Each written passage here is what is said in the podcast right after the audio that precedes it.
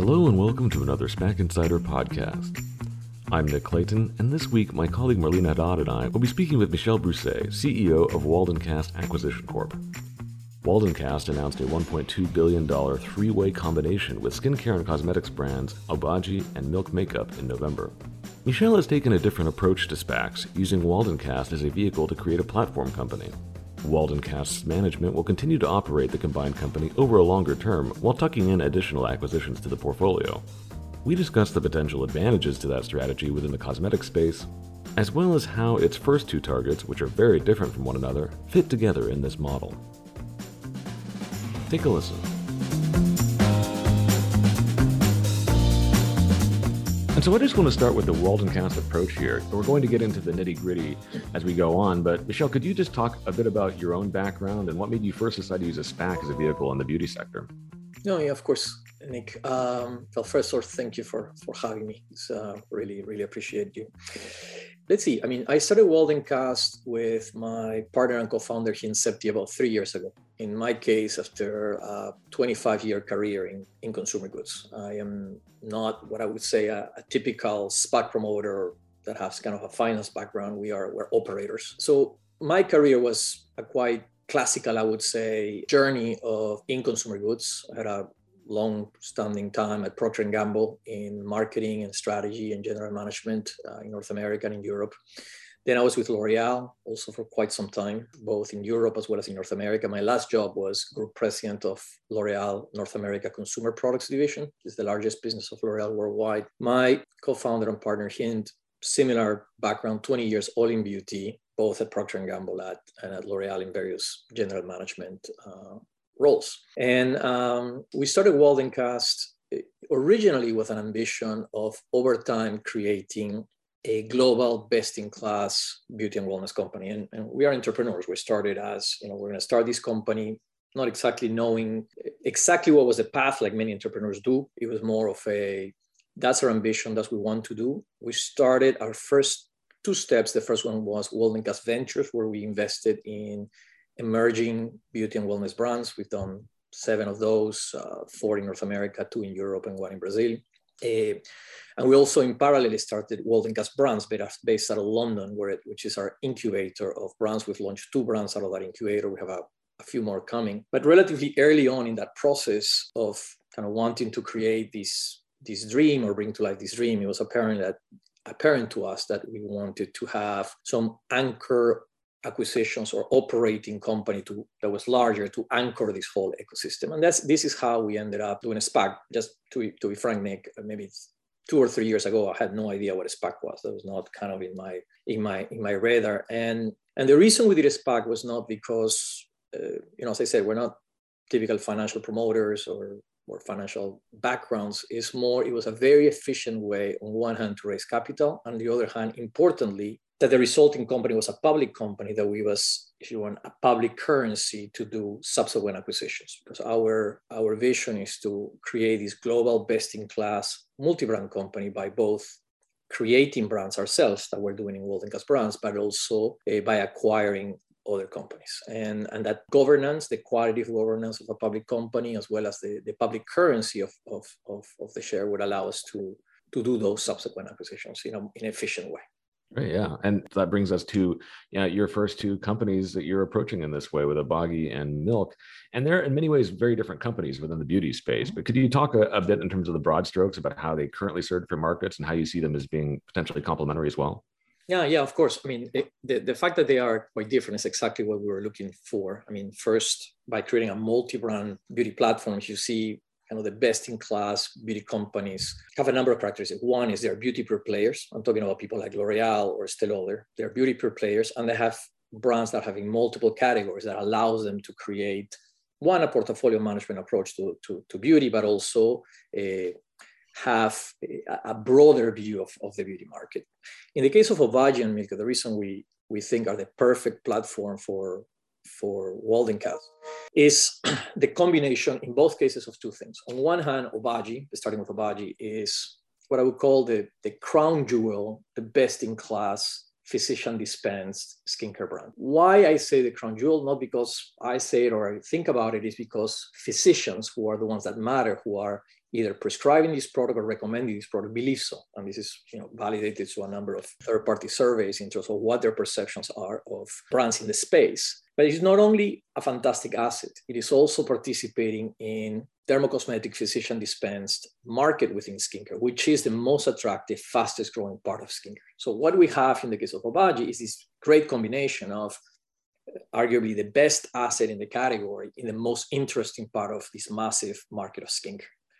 Milk is similar. I mean, Milk, for example, is a different brand, obviously, in makeup. It's a Gen Z brand built on community, or quite organically on community by the perception of that community. But it is also has all the attributes of good for you, good for the planet, good for society, that are so important to these Gen Z consumers. As a consequence, its position in the market, for example, is the number two clean makeup brand at Sephora. So a leading position in that clean makeup segment. And clean makeup is the fastest growing part of makeup. So again, same idea of a tremendous asset with a strong organic following and community and a real brand in what is the most interesting part of makeup. And this idea of now having these first two legs of the stool, and there will be other categories as we go forward of skincare and makeup, which are the heart of beauty, is a very solid platform from which we can start building the future company. Going back to Obagi, can you tell us a bit more about the company's prescription to over-the-counter switch? How do you plan on leveraging medical brand credentials and technology to drive credibility for that switch? Yeah, no, Marlena, it's a great question. And the first thing I would clarify is that we're not intending to do a switch per se, different than perhaps in other cases. Today, the business, let's ground ourselves first on what the business is today. Today, the business is 90+% of that business is Obagi Medical. And what we mean by medical is a brand that is typically first discovered by a consumer through a physician recommendation. And the consumer typically doesn't discover Obagi through advertising or social media or TikTok or Instagram. They discover the brand through a physician recommendation, and hence is the most credentialed, high credibility type of recommendation you could have, is a dermatologist recommending the brand. Now, our intention is to keep the medical business medical. It's not to take the medical business and make it available broadly to consumers for two very simple reasons. Number one is a real important one, which is 25% of that business is a prescription-based business. You need a physician prescription for it. And the second one is the other products are best used under physician supervision, just because they are highly effective, highly powerful products. What we think in terms of consumer is first is broaden the availability of some of those OTC products, but also create a different proposition for those consumers that don't necessarily want or have to go to a dermatologist or want to go to a dermatologist or to a physician, but are equally interested in what we would call ultra-high performance skincare. And they just want it available in their own ways, in their own channels, in the places where they shop. So it's more of a complementary business to the existing business of Obagi. Now, your question of how kind of brand and technology transfers, the intention is not to sell the same products that we sell, as I said, in the medical channel into consumer channel, but create products that have still that strong performance based on that, on the, frankly, very strong understanding that Obagi has of skin, of performance, of clinical studies, to create additional products in that domain and use technologies that are appropriate for that consumer market. It's not a switch per se as traditional, and I've worked in switches. I mean, RX to OTC switches is more of a complement to what that business is doing. So globally, the beauty market has been resilient through both the 2008 financial crisis as well as the COVID-19 downturn, but it nonetheless suffered negative impacts from the pandemic. So why do you think now was a time for a deal like this in beauty?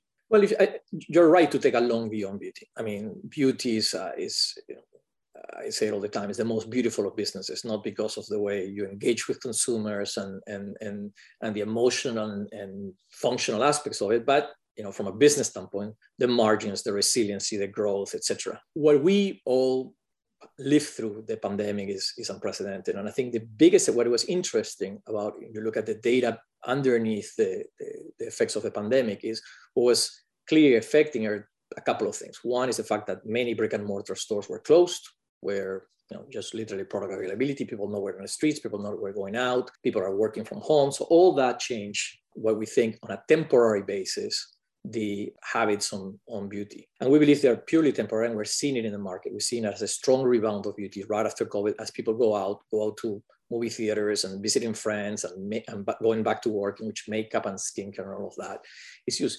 Importantly, even during the pandemic, there was a strong growth of categories such as skincare, in which, or fragrances, for instance, another interesting category that did very well during the pandemic, in which it is part of these self-cares that in moments of difficulty, there is this aspect of self-care. I have in my office a photograph of a women soldier, I guess, in World War II, a British woman soldier applying lipstick. And next to it is a quote that says, in the middle of those inhumanity, I'm paraphrasing the quote, in the middle of all this inhumanity and war, etc., beauty and putting a little bit of lipstick and, doing a little bit of that reminds us of our humanity. And that's what beauty is about. Beauty is not superficial. Beauty is not something that we do as an extra thing. Beauty is quite fundamental to the human condition. If we didn't have beauty, we would live in a very gray Stalinist world and very boring. And as a consequence, we think beauty will continue to thrive. Now, your question is why Waldencast now? And that is a very important one, and one that I considered deeply before jumping into this world. And I think it's fundamentally predicated on two things. I think we are at probably what I would call the second inflection point in the beauty industry. The first one being, if you go back to the first stage of beauty, so it was a world or an industry dominated by big strategic incumbents, big businesses, big factories, big laboratories, the big incumbents. And probably in the last 10 years, and certainly accelerating in the last 5 to 7 years, there was this whole growth of these independent brands, as we have seen in other consumer goods categories. But it was particularly remarkable in the case of beauty, big growth driven by indie brands. Now, the issue with that scenario is that while indie brands were growing in aggregate, capturing share, they tend to plateau at a certain level it's probably around $100 to $300 million in net sales, depending on the category. We study this deeply. Most independents don't grow. They reach somewhere around $100 and $300 million, and then they start to slow down. The marginal growth becomes a very high marginal cost. And the reason for it is that is where things like having an omni-channel strategy, have a very solid supply chain, having internationalization capabilities, and a management team and a structure and a scale to be able to manage that becomes important. So we think this second inflection point, and this is where Waldencast comes into place, we think there is a massive opportunity of creating an alternative, if you want, more nimble, faster, more adapted to the world today, aggregator of brands that would help those brands get to the next level by having the operational scale of a multi-brand platform, the management expertise to manage global brands at scale, which is not a trivial matter, while maintaining all the strengths of those independent brands, maintaining their independence, their brand DNA, the ownership, their agility, and their asset-light structure to be able to continue to thrive. So in a sense, it's taking a bit of the both of the best of both worlds, both the traditional multi-brand scale, but maintaining these speed, independence, and agility of independent brands. And that's actually what I wanted to get into next, in that this deal is unique in terms of the size of the stake that both the SPAC sponsor is taking, and as well as public investors in the SPAC in the combined company. Mm-hmm. And so can you describe a bit about how your approach as an operator is going to be different than what we see with a lot of other SPAC deals, where it's all investments and sometimes not necessarily always long-term? Yeah, no, great question, Nick. I think we're very fundamentally different than most SPACs. First, to start, as I said, I don't consider myself, nobody on the team, a kind of financial sponsor. We're operators that are going to operate the company. That's the first difference, the fundamental difference. We're not taking a company, doing the preparation to taking a company public is we are aggregating two brands together, creating a new company that will operate and run. Second is we've committed, on top of the usual kind of promoter at risk capital, $160 million of capital, our own capital, to align and make this vision come to life. So it is quite fundamentally different through most deals. We're not taking a company public, we're creating a company by using the SPAC as a vehicle to do that. as I mentioned at the beginning of the interview, SPAC to us was just a simple way to raise capital in an efficient way and have a public currency in the future to have more acquisitions. Now, from a capital structure standpoint, we're also, I think, relatively different than most. You know, we raised through public market a $345 million SPAC. On top of that, we have $160 million committed by us, the sponsors, $173 million on a third-party committed FPA of friends and family. They're not family, but you know, people that are close to us, investors that are close to us that want to be part in the long term of the SPAC, and another $100 million of PIPE, unstructured PIPE, from people, again, relatively close to us. Now, importantly, as well, in that $345 million that we raised from the public, I always tell my friends in the underwriters in the banks, they had some of the easiest jobs in the world because we brought most of the people into that original race. So it's a kind of ecosystem of investors and people that are, you know, highly committed to these and that want to be part of creating what we hope is the next best-in-class beauty and wellness global company. And also, just looking at your materials and kind of getting back to some of the differences between Obagi and Milk, it's interesting in the sense that Obagi being a medical grade product line, other companies that are similarly publicly listed trade at much higher multiples than most retail consumer cosmetic brands, which is more of the sort of category that Milk falls into. You know, how did you kind of go about the valuation of this? And I imagine if there's going to be subsequent transactions, this is something that's going to continue to shift and move back and forth. But did you have any concern about potentially diluting some of the value of Obagi with the platform approach? No, not at all. I think it's quite the opposite. I think one of the benefits for Obagi of being part of the platform is everything that we can provide around it. One of the things we were discussing with Marlena just a moment ago, for instance, is the approach to consumer. I mean, the Obagi brand is a brand that has been built through the physician dispensed business. And that is a fantastic business in itself that we're going to continue to drive, and we're going to continue to create, and we'll continue to internationalize, etc. But as we said, there's additional benefits that come from it by tapping into a broader consumer market in which we can provide expertise that the company, just because it was not a priority, was more focused on the physician dispensed channel, has not created. So I think there are parallels to these. Certainly, for example, let's say a company like L'Oréal has an active cosmetics division with brands that are in the physician dispense space. There is a big opportunity of value creation by covering the whole spectrum of consumers and divisions and categories. You know, so we think that we will actually create significantly more value that way than kind of a standalone just physician brand. And then Milk's current presence in Sephora appears that it will be big for your expansion plans. Mm-hmm. Can you get a bit more into that partnership and what customer data you've found from working with them? Yeah, no, the partnership between Sephora and Milk has been fantastic. I mean, Sephora is a tremendous partner and has been a tremendous partner for the brand. It is the strength. I think that's one of the strengths of Milk as well as the opportunity. But what is important to note is that Milk is a brand that is very young in its development. I mean, it was founded 6 years ago, and until really very recently, was fundamentally focused in North America. So we are in every Sephora store in the US and Canada. Within those stores, we've only touched about 3% of the clientele of Sephora. So big opportunity still within the Sephora ecosystem. It's also a brand that you may have seen from the materials that has relatively low number of SKUs for a makeup brand. So there's tons of innovation that we can still have within that. So there's still plenty of room to maximize the North America business. On top of that, we're just starting outside of North America with Sephora. Our penetration varies by market, but we're just scratching the surface in places like Europe, Australia, not in China. We're not in a number of other markets. So within the Sephora ecosystem, we have plenty of room, and the partnership with Sephora has been instrumental in the growth and threshold, and we'll continue to. Now, that said, on top of Sephora, we have an opportunity in those markets where Sephora is not present or not present in a meaningful way. Just let me give you an example, for instance. Let's say the UK. The UK is the 4th largest makeup market in the world.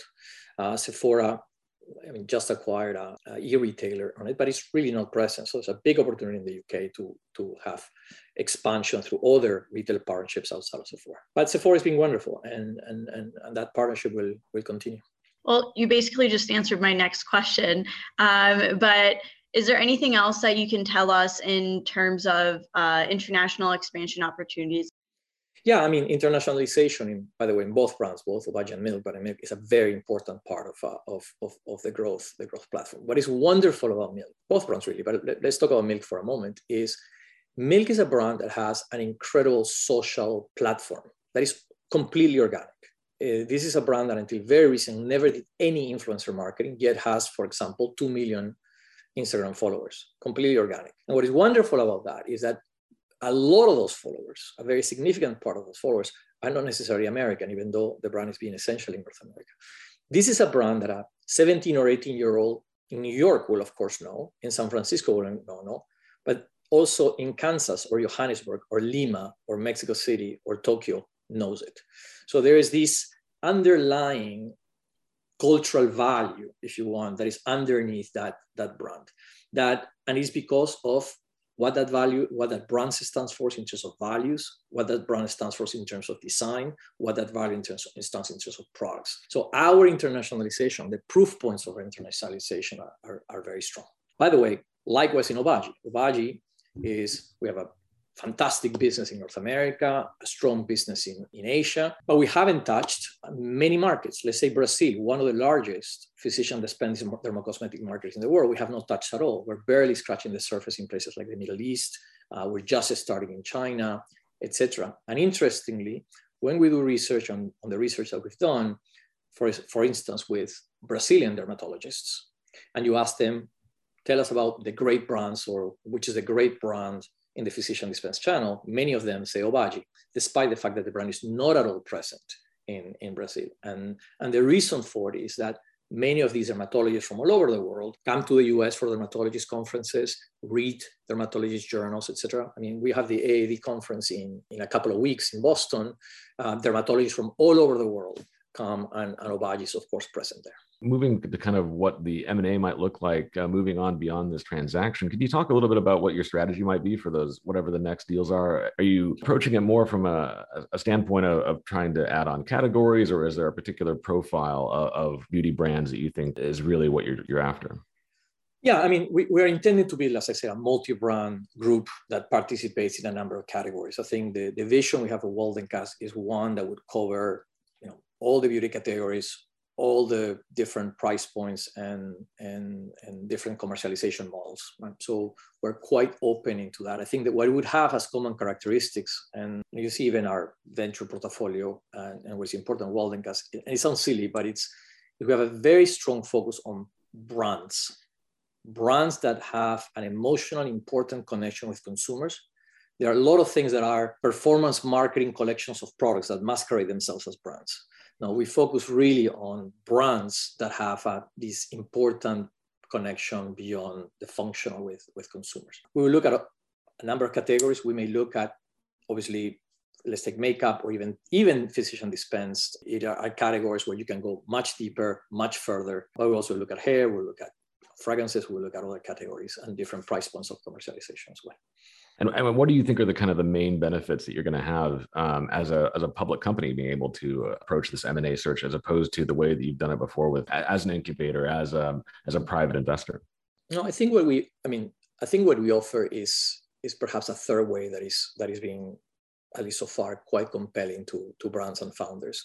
It's just about, the historic, I'm going to stereotype a bit, but the typical ways to exit historical were sell to a strategic. And it's a full cash out, sell to strategic, where as an entrepreneur, as a brand, or as an owner, it's a great, very valid way of going about it, but you sacrifice the upside. Basically, the strategic captures the upside of international expansion or globalization or whatever that is. And that is fine. For some brands and some owners, that's great. The other one was selling to private equity. And, that is also has its advantages and disadvantages based on that, in terms of control, in terms of what you do, in terms of actual monetization.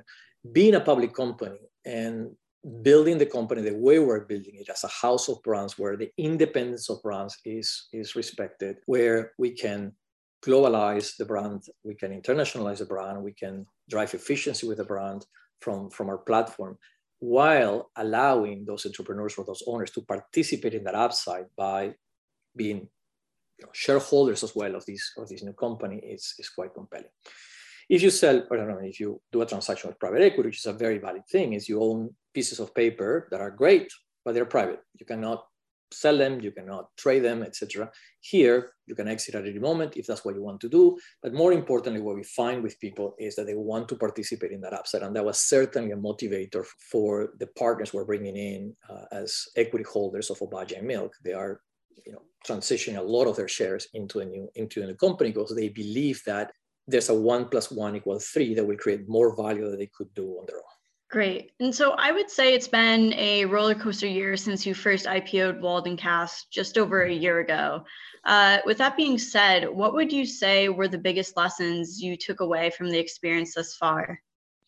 No, it certainly has been. We IPO'd in March. We announced the transaction in November. It's not just been this year. It's been the world has been a bit of a roller coaster. I think probably the most important learning in the midst of all these turbulent times is that at the end of the day, what matters most is the fundamentals. It's building a great business that connects with consumers in meaningful ways, that generates real profit, that generates real cash, and focus on those things that you can control.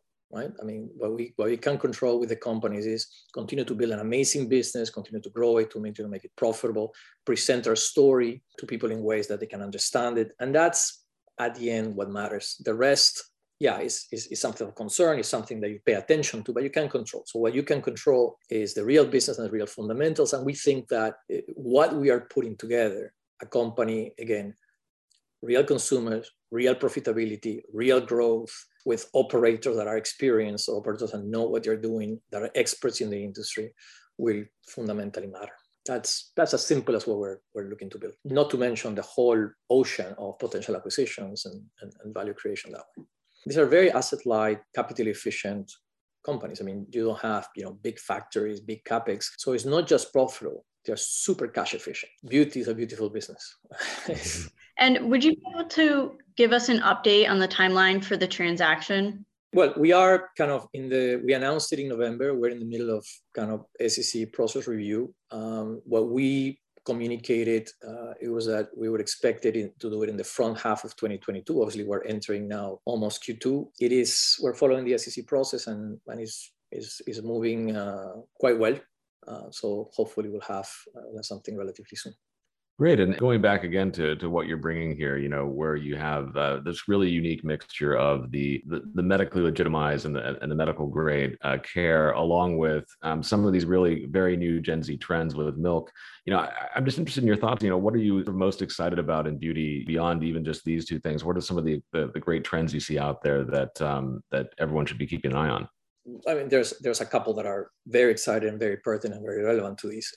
One is the skinification of everything beauty, right? And one of the reasons, not the only reason, but one of the reasons Obagi was so compelling is their real true expertise on skin, right? And all of the skin. So you can think of applications of skinification, obviously into makeup. There's clear, for instance, the number one SKU at Milk is our primer. The primer that is stretching your skin. So there could be, you could envision in the future, a number of skin benefits that are associated to that on your foundation, on your primer, etc. That could come from the understanding of what you have. There are applications to categories like hair and the health of scalp and other things. So this skinification of everything beauty is becoming a very important trend. The second one is the convergence of technology, personalization, and new solutions and new delivery systems to consumers to just have better experiences, different, either whether it's technology, whether it's, for instance, devices that we have an emerging, right now, a nugget of an emerging business within Obagi with devices, not consumer devices, but in-clinic devices, but also things such as the use of AI, machine learning, and other ways to really personalize your experience, whether it's in skincare or whether it's in other always, and those are, you know, exciting new avenues for beauty and to serve consumers in better ways and more relevant ways. Yeah, it certainly is exciting, and frankly, you know, here at SPAC Insider, where we look at SPAC deals all day, it's also really exciting to see SPACs being used in a very different way than most deals that we come across, and so we're certainly fascinated to continue to follow this transaction and process that you will be embarking these two companies, this combined company on as operators moving forward. And thanks so much for taking the time to come by and talk to us. No, thank you for having me. It's a real pleasure.